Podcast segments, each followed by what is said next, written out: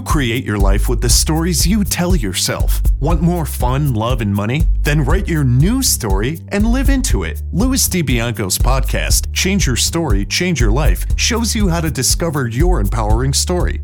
You'll meet many successful people who have created magnificent lives, even when the odds were stacked against them. Plus, you'll learn the secrets of great storytelling that can explode your business. And now, here is your host, Louis DiBianco. Why make art? Because you must. The new connected economy demands it and will reward you for nothing else. Because you can. Art is what it is to be human. The safety zone has changed, but your comfort zone has not. Those places that felt safe, the corner office, the famous college, the secure job, aren't.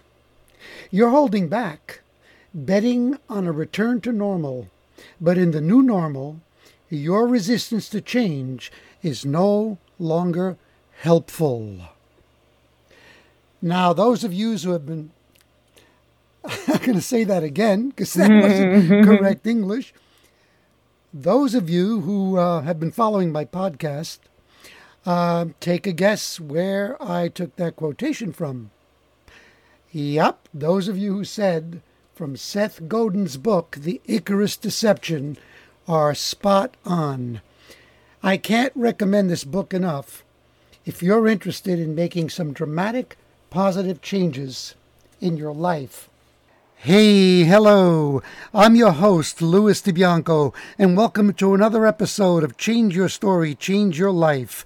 If you get value from the show, please leave us a five star rating on iTunes, a brief review, and click subscribe. This will help to spread the word. Also, at the site Change Your Story podcast.com, make sure to download your free ebook Storytelling Secrets for a Rich Life and Business. Now, today's guest is a fascinating young woman. She's smart, she's multi talented, and fiercely independent. She's a woman who's determined to live her own dream, not someone else's dream. She's determined to make art because she must and because she can. She was born in Canada. She graduated from law school, Sherbrooke Law School, in 2002, and she passed her bar exams in 2003. We're going to find out some interesting things about her journey in the career of law. She also had a passion for acting. And in 2006, she started taking acting classes with Jacqueline McClintock and Gay, and then she who pushed her to go to New York City to continue her training. She picked herself up, found the courage, and went. And from 2010 to 2012, she studied at the famous Neighborhood Playhouse in New York City. She's appeared in off Broadway shows and several productions with critically acclaimed directors such as Ron Stetson, Tony Award producer Adam Blanchet, and Emmy nominated actor Susan Shepherd, best known for her work in Goodfellas and The Sopranos. In Canada, she played in a wonderful piece called Piazza San Domenico, written by uh, a well established Montreal playwright, Steve Galluccio. This was at the Centaur Theatre, and she's made appearances in a television series called 192 and also in Mohawk Girls. And she's going to be a, appearing in a very funny commercial, which is a Reese Pieces commercial. Hey, I can't wait to see that. Her name is Mara Lally, and I'm excited and honored to have her on the show today. Mara, welcome to the show. How are you? thank you. Thank you so much for having me. I really, I really appreciate it. I always begin at the beginning. Mm-hmm. Where exactly were you born, Mara? I was born in Montreal. In Montreal. Mm-hmm. And were you born to a big family? Um, no, uh, I have one older brother, um, mom and dad, and my grandparents also lived with us. So we were always six. But it was um, very tight with uh, the cousins and aunts and uncles, but it wasn't, I wouldn't say it's a big family. We were only four. So you come from an Italian family, yes? Yes, yes. Italian is my mother tongue. Where in Italy are they from? Abruzzo. Abruzzo. My mom's from Abruzzo and my dad's from Molise, Campobasso. Can you talk a bit about your childhood? What was it like? Um, I think I was very fortunate to to have a very loving family. Um, the experience of growing up with my grandparents as a second mom and dad, really, because they lived with us, was incredible. A lot of love, a lot of um, wholesome values, but kind of we lost track of, I find, today. And it, it's great memories that I have, maybe cooking and doing things with my grandma, who recently passed away in May, so I miss her a lot. Well, when you say that there were values that um, you don't feel we have anymore, can you um, think of something uh, specific? I find in general, people are lost in consumption and just material things. You're always chasing uh, the newer car, the newer cell phone, the newer this, the newer that. For us, it was really about just family. Every dinner, we would sit at the table, and it wasn't just let me swallow my meal and go back to the TV. We just we stayed there. Like meals would last forever, and especially if my cousins and uncles were and aunts were over, it would just last hours, and we would just sit at the table laughing, talking, and it was just. As a kid, I was aware of it. I was always very conscious that I was fortunate to have my grandparents and to have such a loving household. I remember um, I might I don't know, I might have been 12 or 13 and I was crying like periodically every month. Um, eventually my my grandparents are going to die and I don't know how to face that. So I was always conscious of time was precious and it was valuable and you had to uh, make the most of it. Be present really with them, with all of us, with everyone. So I was fortunate. That's very beautiful. Glad you shared that. Yeah. Um, I agree with you. I mean, because what you're talking about is that what you had was very rich because it was all about authentic human connection. It was all about love, yes. This, yes. Uh, it, well, you know what? I have some good news for you. I quoted from mm-hmm. Seth Godin's book, and his entire point of view is that we are now entering what he calls, in fact, we have entered the connection economy that the true value that people will bring that will um, not only enrich them as people, but enrich them financially, is their ability to make authentic, rich yeah. human connections. So yeah. you're ahead of the game. That's really wonderful. Who were your greatest influences on you when you were a kid? I think it would be my mom. I think she was um, this powerful role model that I had. I just looked up to her. What kind of work did your dad do? My dad is a, trailer, uh, a tailor by uh, profession. Uh-huh. He learned how to become a tailor in Italy. Um, and then when he immigrated to Canada, he was, I think, 18. And my mom was 16 when she moved with her family. And my mom's um, fashion designer by trade. Wonderful. So yet- they both worked together, always worked together in uh, the schmatter business, as they say. And they had manufacturers. They always worked in the high end of, um, of fashion in Montreal back when Montreal was the fashion center of the world in the 70s. And then eventually, um, sadly, the industry kind of collapsed. Um, so we lost the needle trade in Montreal, which is really sad. There's still a few manufacturers still going on, but not it's not the golden age that it used to be. But didn't your family continue with uh, their uh, with their expertise and created a business? Could you tell us a little bit about that business? Yeah, in 1989, um, basically what happened was is that I started um, um, secondary one, and I, my school had uniforms, so we went to the tryouts, and it was it was mayhem. Uh, the quality, the the models, the patterns, um, the service that was given was was really horrible. Um, so it kind of gave my mom saw an opportunity, a, a need really in the niche where people needed quality uniforms, service, and and just basically be treated the way you should be treated, and you shouldn't have your stuff thrown in a garbage bag and, and thrown at you. So that's how they started um, Maisons Uniformes Le Mira in 1989, and they've been they've been thriving really um, ever since. They work very very hard. Everything is made in house.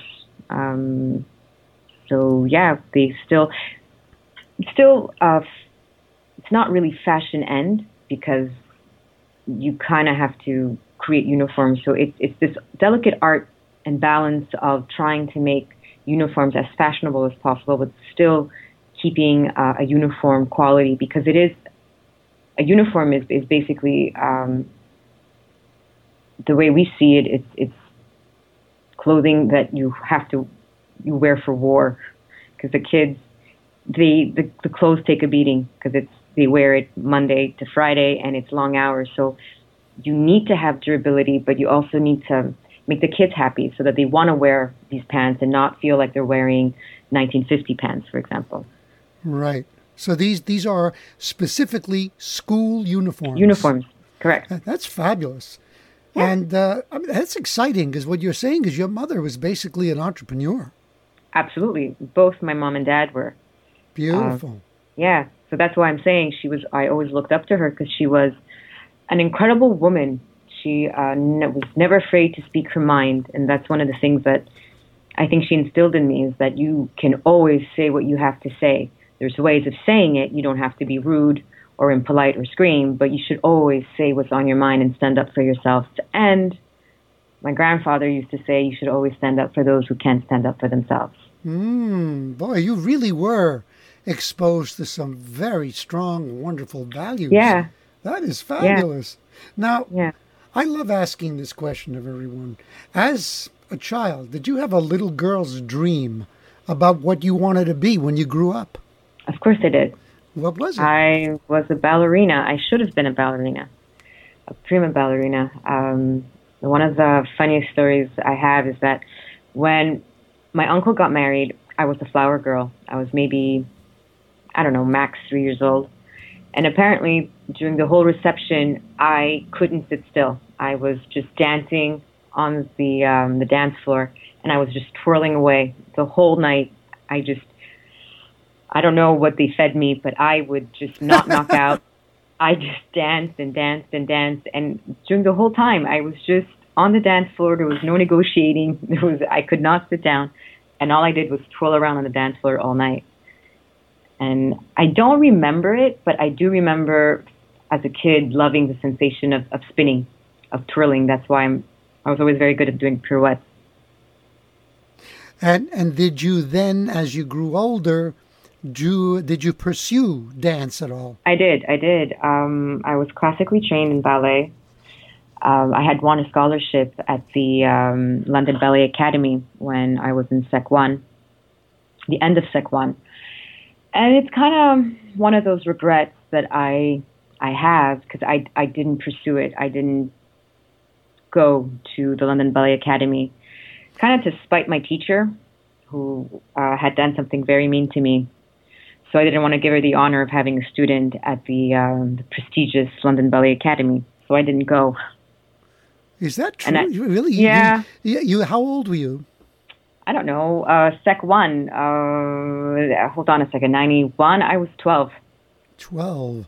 And so yeah. you did. You did it out of a strong sense of spite. Yeah, I did it as you don't deserve it. You don't deserve to to have a student that's there. And I didn't understand the repercussions. I, I was too young to understand that I was shooting myself in the foot. But uh, it's it is what it is. But you know, you know, it's interesting. Um, in the world of personal development, they not only say, but I've discovered that it's true that everything happens for a reason, and, and that, re- that re- yeah, and and that reason is there to serve you. That ultimately yeah. there's a positive side to it, even if we don't see it right away. I could not agree with you more. That is one of the founding beliefs that I have. Fantastic. Now, with this kind of background, Mm-hmm. how did you eventually find your way into a career in law? I don't know really. um, I was just always really, really good at school. It's something that I understood. Like my brain just, I it's just, I would focus in, and I never really had to study. So it was, I always had really good grades because I, I just understood, especially in math and science. I just, also sports. I was just, I was an all-round A student. I don't want to brag, but I was, I was a, a very strong student. So when I went to college, I went into pure and applied, and then I switched to um, pure and applied with um, bi- biology background because I didn't know what I wanted to be. I kind of always knew what I wanted to be. I just didn't feel like I had the right to pursue what I wanted to be. I had to, you know, follow the adult world and pick um, an adult real career. You know, like which we all know are five: either you're an architect, an engineer, a doctor, an accountant, or a lawyer. Like those are like the real five careers that you know that you should pick. So once I graduated from from college, I didn't know what I wanted to do, so I sent out applications to a whole bunch of universities. Um, and I basically went to law in Sherbrooke because it's the first letter of acceptance that I received. And because it was in Sherbrooke, so I was like, this is going to be a fun experience of not living at home, living like I got to leave the nest egg. But uh, yeah, but I also got accepted at University of Montreal in, uh, in engineering. So it's just a question of timing. You know what I love about what you're telling me and telling us is that um, you made a comment before. You were saying you're a very good student, and then you, of course, put a qualifier on it. You said, "Well, I don't want to brag." Well, I was going to Yeah. say, I was going to say, you know what, brag, because if it's true, then own it. But the other thing that you said that's really relevant to this whole topic, it's the heart of the book that I quoted from, is that we have been conditioned not to fly too high. And so we've been conditioned to want to do what we think we've we're supposed to do, what we've been told to do. Like you said, there were certain careers you were supposed to fit into, and you ended up fitting into one of them, and you're probably good at it. What kind of law did you study? Uh, well, when you study law, you basically study um, all of them. Because you're in Quebec, it's uh, the civil code, it's civil law. You also touch common law because of certain aspects of the way the jurisdiction is broken down. So there are some common law that I touch, mainly like criminal law, for example. And you graduate, you do your bar. I was the old school bar where you had six exams of four hours each, whereas now it's one exam of five hours so it was different. Um, when I passed the bar, it took eight months because you had um, six different blocks, and every block you had to have the practical, um, the written, the oral, and you had to also have the written, where you had to write uh, procedures, and so it was different. I now I think it's just one exam that you have to write. What was the que- how did I? What was your question?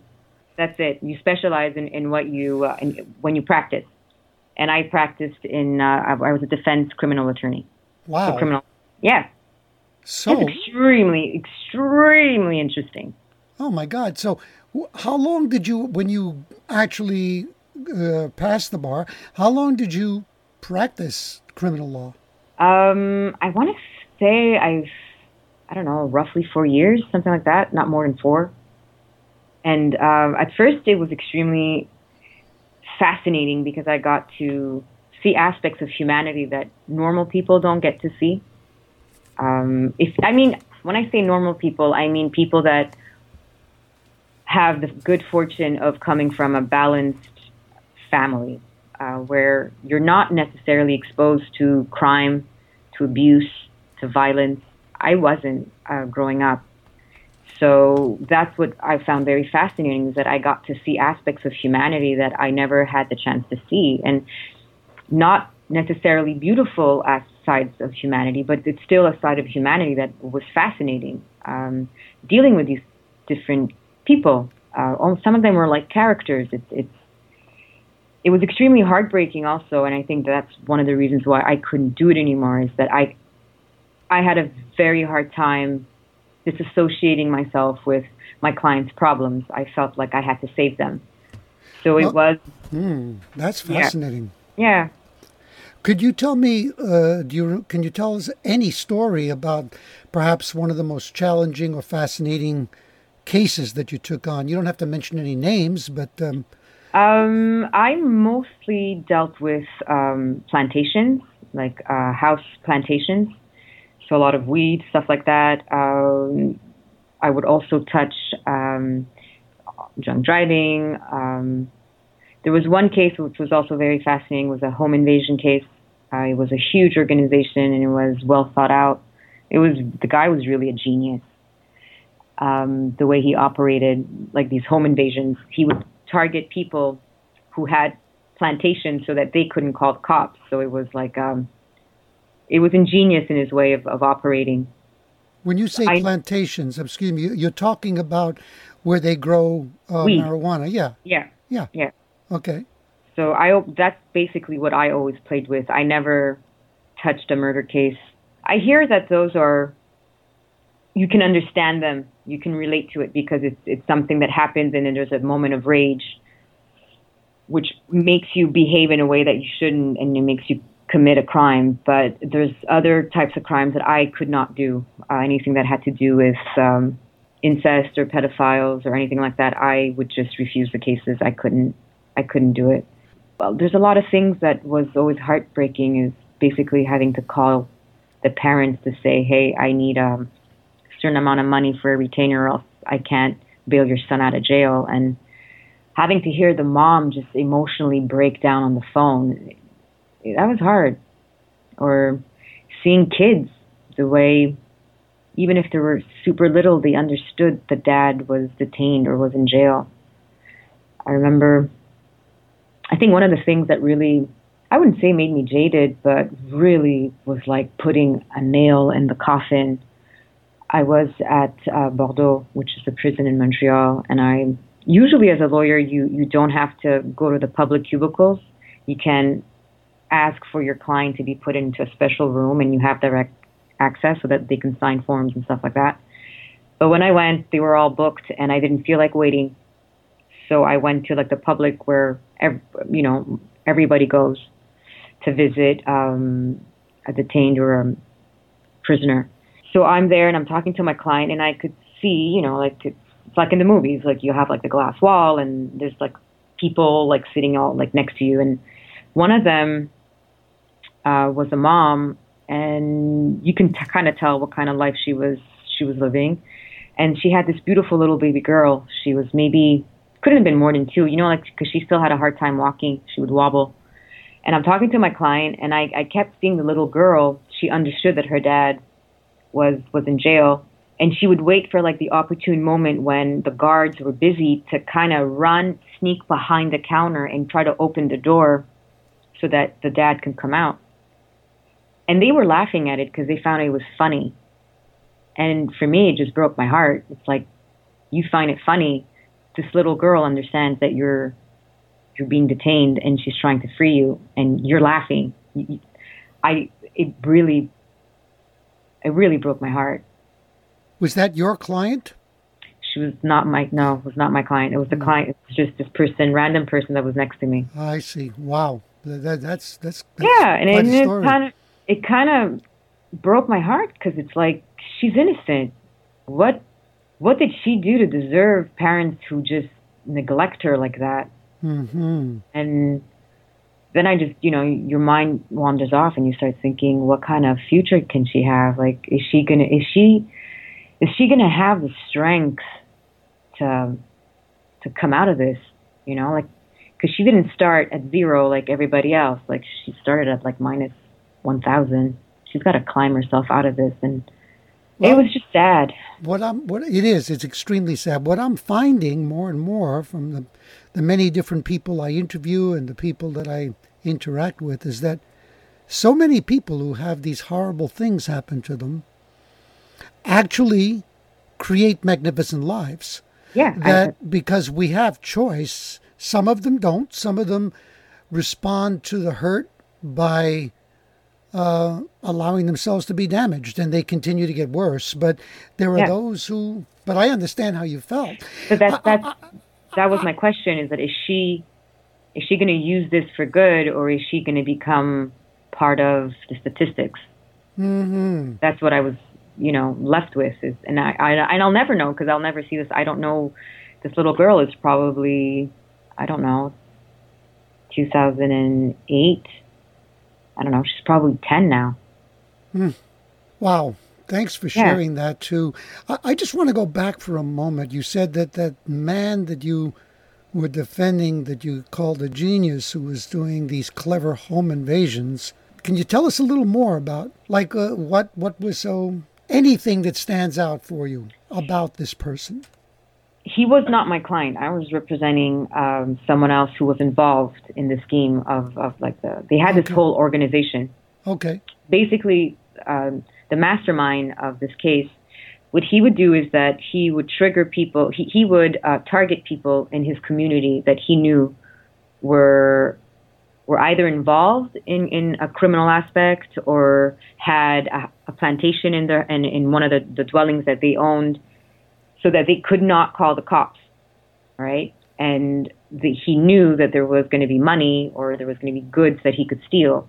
So that's how he that's how this whole thing went on for like years. He would trigger, he would target, sorry, specific people within the community where he knew that they couldn't ask for help to the cops.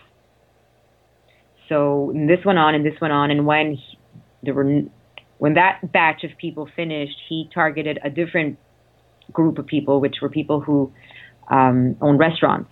It, it was the Vietnamese community, and eventually, police got wind of it, and that's when they had this whole big sting operation, and they they caught because eventually, as the longer, because that's the problem with with criminals, is that they get greedy. You know, you could do something and you can get away with it once or twice, but if you keep at it, you are gonna get caught and you get greedy, you get sloppy, you start thinking that you're unstoppable and you know you're above. And, and how, how how old was this guy? Oh, he was old. He was in his fifties, forties. Oh, I think he oh, was I 46, see. 47. Yeah, I see. it was just uh, a ruthless way of, of of taking advantage of people. I see. I see. And He was a uh, genius did, mastermind. did he eventually go to jail? Oh, of course he did. Yeah. How old were you at the time when you were doing this work? Uh, I started. I think. Uh, I think I was 28. I was 28 in in that specific file in that case. So, was there one event that led you to make that decision to say, that's it? I am going to leave this profession. I think, to be honest, it started. Um, like you know when you said everything happens for a reason, and whether it's good or bad, I always had the philosophy of trying to find the good in it. So in 2003, on um, Canada Day, I was out. Actually, it was the night before. I was out with my friends, and I got basically attacked by a madman. Um, this guy just started literally beating me to a, a pulp, and nobody helped me. It was pretty gruesome because he broke my nose. I lost eyesight in one of my eye, and he gave me um, a pretty severe second degree concussion. I had to fight my way out of uh, the crowd that they were Italian, and they trying to tell me to convince me not to call the cops. So I had to fight my way and get help. And the people I would I was with, I don't know, it was just it was very weird.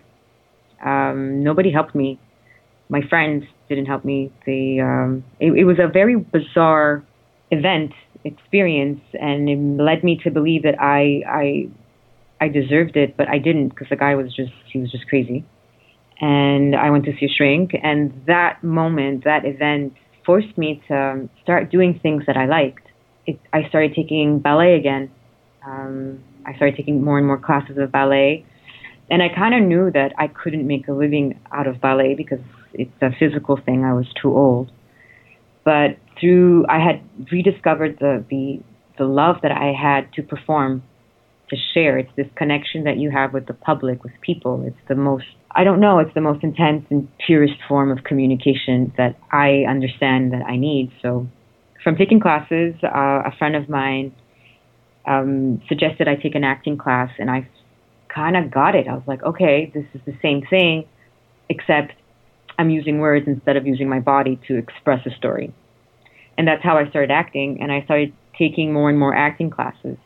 And at the same time as I was doing this, I was getting more and more depressed with uh, the law because I didn't like it. I the initial buzz of oh my god this is so cool and I get to go to prison and this is just like the movies and I get to talk to a prostitute and I get to talk to a drug addict and I get to I think that's what kept me alive as long as it did in in law is that I got to interact with people that I would I wouldn't. I got to experience human sides of, that people have that normally you don't see and I I was intoxicated by that. But eventually the pressure and the stress of the job and not being happy and not feeling fulfilled and not being really able to express what I needed to express kind of started to feel like um, I was carrying the weight of the world and I was just miserable. I started shutting down uh, emotionally. I I was I was a shell. I became numb. Um, I would get lost driving from the, the courthouse back to the office. I and I understood my body was saying, "Hey, you're not happy. Something's got to change." And I didn't have the guts to say, you know, um, this is not what I want. This is not what I like, because I felt like I had like this responsibility towards everyone. Because everybody's like, "Oh my God, you're a lawyer!" Like, wow, you know how many people try to be a lawyer, and it's like, yeah, but I don't like it. And I and some people flat out told me you don't have the right to quit because it's so many people's dreams. Who are you to say no to it? And it's like, well, if they dream of it, let them go to law school and do it. This mm. is not what I want. Hmm. Good for you. Yeah. Uh, it kind of took me a good two years, and by that point, my body was really abused because I was miserable, and I felt it that my body kind of gave me a, a final warning saying either you pull, pull the plug or I'm going to pull it for you. What? How? How did your body do that? I was just starting to. I I couldn't function. I I couldn't be around people. I uh, had lost all sex drive, and I was in a relationship. I I would just break down, crying all the time. I was depressed. I had no energy. I did not want to go out. Everything felt. Brushing my hair felt like climbing Mount Everest. I was just I was just really depressed because I kept I felt like I was forced to do what I didn't want to do. Right. So then eventually I just kept getting worse and worse and worse and it got so bad that my mom realized and she's like what's going on and I was like I'm not happy and she's like well quit. And it kind of felt like if I I needed her approval and it, it sounds silly but I kind of ha- I needed to feel like she was okay with me not being perfect. Yeah, no, so there's, there's, nothing silly about that. That's that's a very deep human need. Yeah. So thanks, that's it. Thanks for being so vulnerable. You know what fascinates me, though. I would love to know. You said that when this horrible thing happened to you, you then began to get back in touch with things that you loved. But what yeah. was what was it that made you? Was there a moment when you suddenly made a choice to start focusing on things that you love after you being beaten? Um, I kind of was. It was uh, having to love yourself again. Um, kind of forced me to to say to it wasn't my fault. He was a crazy, demented individual who likes to beat women. He had six priors because uh, I pressed charges, and he had already six priors of where he had um, assaulted women. So, what, did this happen outside, or was it in, yeah. a, in a? No, it, it was in a club. And and in a in a club. Yep. And and were you speaking to him, or did he just come up to you out of nowhere? He just came up to me. I and that's the other thing that gets me so mad is that you should always follow your instinct. Your instinct is there. It understands things that you can't put your finger on, but it's right. And I was talking to this guy. We're talking because at the time I wanted to get an MBA. and he was taking classes at the John Molson School of Business at Concordia. So I'm talking to this guy, and I saw this other man, uh, this young guy. It, it just it felt like a shark-like behavior. I felt like he was circling me because he mm. kept going. Like I saw him pass around me twice, and it just weird. Like who does that? Like I felt like I was a prey, and he was like cir- circling his prey. And then the next thing I know is that I feel that you know he had physically assaulted me. He had sexually assaulted me. Sorry. And I still, I knew it was him, but I still had to be, you know, proper and, and polite and say, "Excuse me, did you just, you know, assault me and grab me?" And he replied, "Yeah," and he was vulgar. I'm not gonna repeat exactly what he said, but in a nutshell, it was like, "Yeah, and what are you gonna do about it?"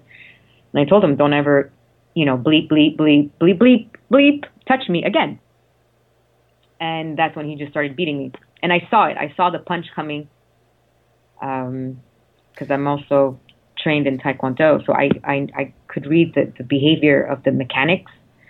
And I all I could do was put my arms up. I couldn't kick him because I kind of had a tree uh, in in front of me. So so when he punched me, because this guy was tall, he was like six two, he kind of you know sent me flying, and I fell on the people behind me, and they must have thought I was a drunk girl. So they're holding me by the arms so I can't even protect my face anymore. And this guy just kept punching me.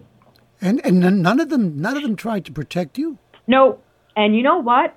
For the longest time, I couldn't understand. But I recently saw uh, a movie, a documentary slash movie uh, called The Experiment, and it's basically uh, a scientist, a research psychologist who um, did experiments. And basically, 30% of people, only 30% of people are gonna actually do something when it in a situation where someone is uh, being harmed.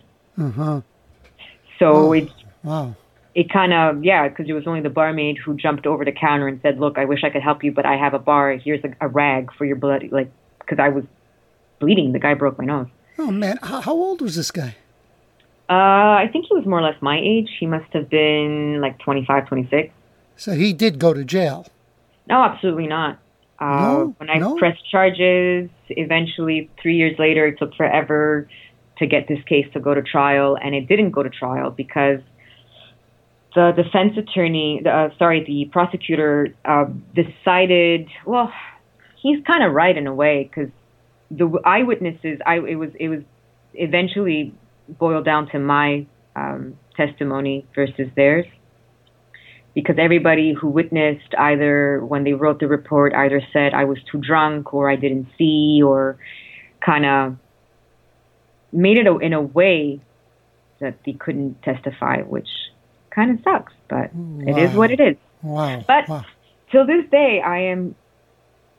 It's the thing that brought me back to me. It's the thing. It's the event that put me back on the right track. So in a way, kind of grateful it happened I know. I listen. I hear you. Uh, this is very powerful stuff. So, wow. What what was the actual day? How did you actually bring the law career to an end?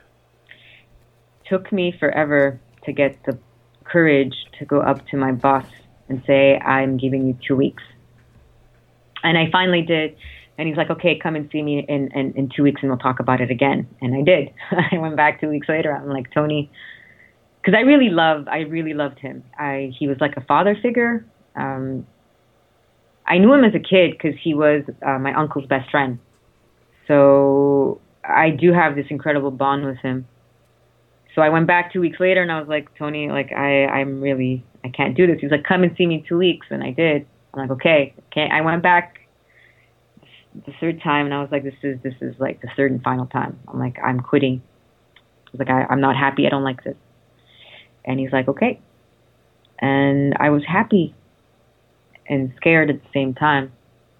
But that happened. And then that's when I quit the firm. And I was like, okay, you know, I'll take my clients. And I thought maybe if I had my own firm and I had my own hours and I was my own boss, it would be better. But it wasn't. Uh, I didn't. I just didn't like it. And 2010 is really uh, when I really, really quit because um, when I really decided, and that's when I said, because I had a talk with my teacher, my acting teacher, uh, Jacqueline McClintock, and she's like, if you if you are serious, you have to pursue and you have to continue your your your training. She's like, go to the neighborhood playhouse, and I was like, okay. So I called, I went. Within a week, I decided I'm moving to New York, and I think that's really when I officially uh, quit law. Beautiful. Now, Yeah. how did friends, family, and other professionals respond to your choice to leave law and pursue acting? I think my mom understood, or maybe she thought it was a phase that I was going to snap out of it eventually. Friends thought I was crazy to leave law to go into acting. It's like, what are you nuts? Especially again, because like for some reason, lawyers are put on such um, a pedestal. Mm-hmm. You know, it's like you're gonna what? You don't want to be a lawyer anymore. But yeah, but I didn't care really. It's just something that I had to do. Something that I need to do. It's it's like really the one of the only things that really makes sense to me. That that it's a different. It's a, it's a it's such a pure form of connection, and I find more and more today we don't have it. And I find that's why people go to theater. That's why people watch movies to reconnect with your humanity. I love this. This is, I, I, I think you're, um, you're going to inspire a lot of people with this story. Thank you so much. Now, what do you feel the study and practice of law contributed to your personal growth? Because I'm sure it did. Wow, so much. I mean, just the, the, the mind exercise of, of breaking down of, of because as a lawyer, your job is to is, is to find all the information you can. You know, like if you, and that's what it was, and that's what being an actor is. It's like I get a script, I am the first time I read it just to like understand the story, and then it's automatically it's like you're a surgeon and you're like dissecting line by line.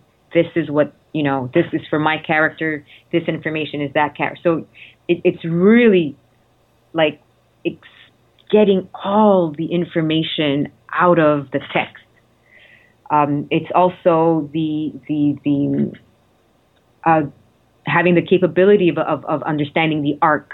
Okay, you know this chapter of this play is it's I'm introducing this like this is what the public needs to understand and and it's it's like the back work that the foundation of understanding what is the author trying to convey in this scene what's in you know the second scene. It's it's that type of work that I find most actors don't have. They, they don't have that capability of you can't give it all on the first scene. You know like mm-hmm. you have to mm-hmm. understand which in what scene am I breaking someone's heart? In what scene am I defending my it's it's it's that type of of analyzing a text that I find law gave me.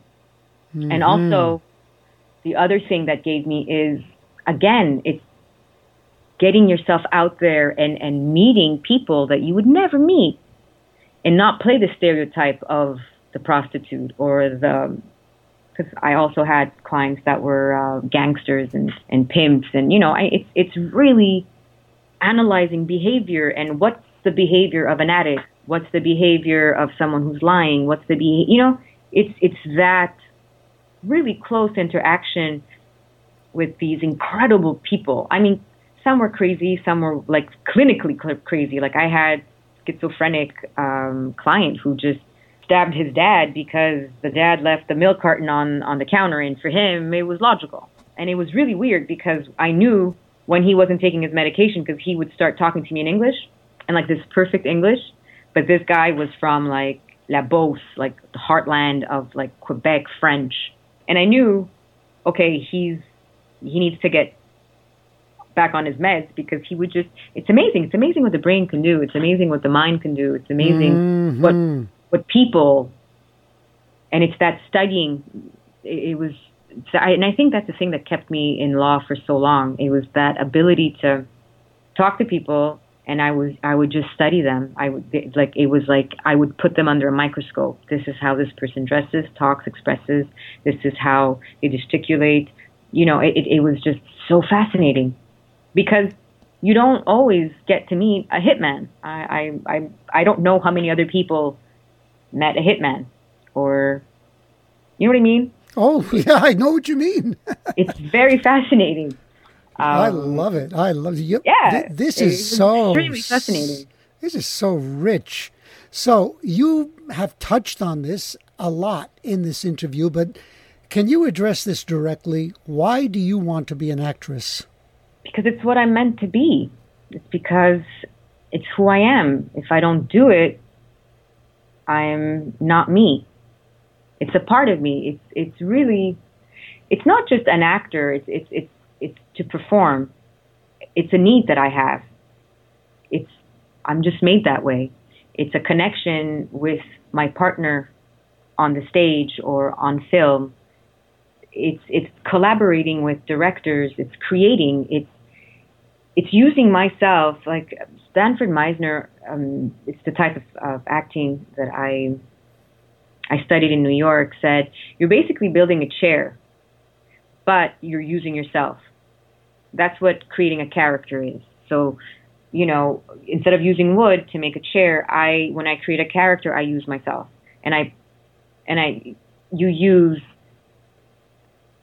the imaginary circumstance of that character, and, and you become and you build, and when it's done right, when when you hit that magical moment where you're not pushing, you're not trying, it's just you you just exude this character and you become this character, you feel it. You feel that there's something different, and you feel that different connection with your partner. And it's like, it's one of the most beautiful human experiences that I've ever felt. It's that true connection. There's no uh, filters, there's no true vulnerability, but to create something. You know what I can associate it with? You know, when uh, sometimes you get drunk with a friend you reach mm-hmm. that magical moment where you're talking and oh my god and it's that that epic conversation that you have with in the middle of like the late night it's kind of like that magic.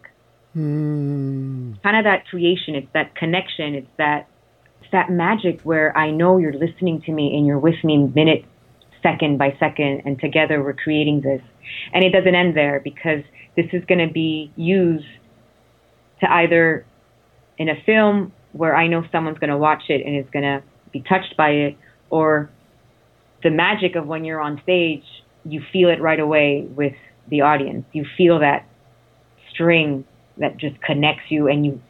It's kind of like the audience takes my breath, and we start breathing at the. You feel it. It's it's it's magic. It's just it's what we're meant to be. It's it's it's one of the truest form of expression. It's like dancing. We all might not be great dancers, but we all can dance, and we all, in moments when you do dance, you express yourself truly. You're connected to the music, to the other person, or you know, it's. I think we are losing this more and more, especially with all like this technology and and and text messages. You, there's so much essence that is lost. That's why I like to act. That's why I, I need to act. I love what you just said. Do you remember the quote that I used at the very beginning? Yes. Yes. Can I read it to you again? I would. Yes, absolutely. Why make art? Because you must. The new connected economy demands it and will reward you for nothing else because you can. Art is what it is to be human. Wow. And you just, in your own words, authentically express that. That yeah. is that is absolutely beautiful. I believe that making art is not it's not just an art. I think art is being connected to someone and being vulnerable. You can be a cashier and make art in the way that you serve the person who's in front of you and, and, and serving. I think that's what art is for me. It's, it's you put yourself at service to connect, to touch someone. And you don't have to make a painting. You just have to look at the person in front of you and be there and say, okay, is it a deposit or you, you know what I mean? Oh, yeah, I do. And I think Seth Godin would agree with you a hundred percent. That is just wonderful. Now, who are the actresses and actors you admire the most? For me, it's uh, Marlon Brando. What about women? There's Anna. Oh, why can't I remember her last name? Anna Magnani. Okay. I absolutely love her. Sophia Loren. Um, okay. Big fan of her. You also have Meryl Streep. she she is incredible. Fabulous. Now, Mara, how big is your ambition? It's huge. It's gigantic. Give us an idea. Does it scare you? Does it scare you at all? Absolutely not. I think if anything, it just gives you more uh, wind on beneath my wings. It like it it I I can't wait to look. I look forward to it. You know what I mean? Like I can't wait for it to happen where I'm gonna get that role that is gonna allow me to work with X, Y, Z um, director or bring me to a different part of the world. It, it, I, I look forward to it. I, I can't wait for it to happen. Well, if I could wave a magic wand right now, who would you want to work with? What director and what kind of role would you want to be playing? I would love, as in a movie or in a play? Let's say in a movie. I would love to work with Denis Villeneuve, not only because he's a Quebec director, he's just brilliant. I mean, the way that he's capable of working in both languages, and he has a, um, a very unique mind uh, of using fantasy in his work. Dream state. He creates like these dream states within the movie, which are really, really powerful. I think, or just poetic, beautiful. You know, you you watch it and you're like, oh, I, I get it. It's beautiful. He did Crazy, uh, which was one of like the biggest Quebec movies. Okay. Um, he also did uh, a lot of. Um, he's big now, also in Hollywood. He did with Jake Gyllenhaal. What's it called? Where he's a cop. He did Sicario. Sicario. Sicario is a hitman. Yeah. Yeah. So That's Sicario, right. Enemy, Prisoners. He did uh, Incendies. He did Polytechnique. Uh, there's a lot of movies. Like he's he's huge. Kind of role would you like to play? I want to play strong women. I'm tired of seeing women portrayed as beauty objects or trophy wives or like needed to be saved. I think there's so much more to women. We have so much power. Different kind of power, but I mean, we're still equals. Well, when you say a strong woman, that's can you can you be specific? What what would the character be? What would she? What kind of work would she do? Would she be? Um, in, Basically, like okay, like um, just not a victim, not someone that needs to be saved. Um, you know, sometimes you have playwrights who can write women parts that are just beautifully, like that are beautiful, like Tennessee Williams, for example, like um, hat, a cat in a hot tin roof. The character, she's powerful. She's um, she's not a victim. She's trying to save herself. Um, for example, one of my favorite playwrights is um, John Patrick Shanley. I think the way he writes women parts are just they're written for me. Like I I am Roberta in the deep blue sea, standing mm-hmm. in the deep blue sea. It's, it's mm-hmm. just it's so powerful. It's like you know, there's beauty in being ugly.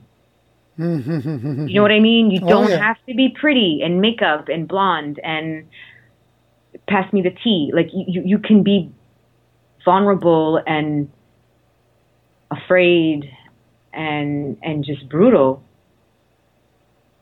inhuman, really. Because a lot of times women aren't written as as humans.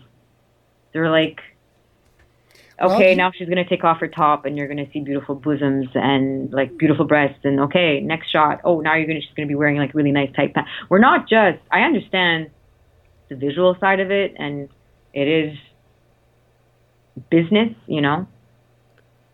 Mara, you know it. what? I love what you're saying, and I hear your passion. I have a feeling that you'll eventually be writing your own parts. Yeah, I, I'm starting to write some things. It's I, just yeah, yeah. It's a little be, bit overwhelming. Well, sure, it's a challenge, a major challenge. Yeah. yeah. Wow. Now, where do you want to be, or where do you see yourself in five years? I see myself working really, um, having more opportunities, working on indie films, on good, chunky, meaty theater uh, plays and pieces. I see myself working a lot more. And where will you be living?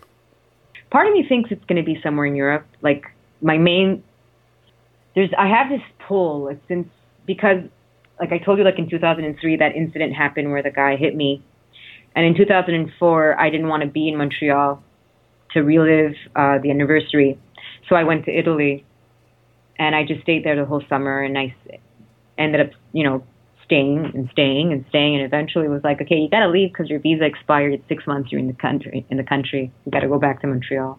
And I have this. I just love Europe, whether it's it's France, whether it's Italy. There's something that keeps pulling me to it. So I'm thinking I would have my main house, like uh, apartment or whatever, would be um, in in Paris, and travel a lot for work. You know, have the opportunity of going for pilot seasons in LA or New York or Montreal. Like just living three months here, three months there, have like this gypsy lifestyle that I already do have now, but a bit less hectic and a bit more concrete in the sense of it's not going to find opportunities, but actually going to work on something. I love it, and I and I sense that you're strong enough and determined enough, and have a a vivid and passionate enough dream that you will do it. I know you yeah. will. You know, I want to thank you so much. I I know that people are going to get a lot out of this. This was uh, certainly uh, a joy to listen to you talk and thank to you. Sh- and to share. And thank you very much for enriching the show today.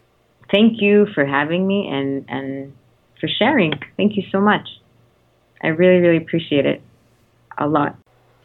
Once again, thank you everyone who tuned in to listen live. Remember to rate us and review us on iTunes and Stitcher, and definitely visit changeyourstorypodcast.com and claim your copy of the ebook, Storytelling Secrets for a Rich Life and Business. Now, during the next week, ask yourself this question Am I fully living an authentic life? Is everything that I do in alignment with what I really want? Is there something that you really love to do that perhaps you're not? Well, start doing it, even if you just begin in small, small steps. Get back to what is essential to you and makes you feel fully alive. And always ask this vital question How can I change my story, and change my life. Tune in to the next episode of Louis DiBianco's podcast. Become unstoppable as you learn to change your story, change your life.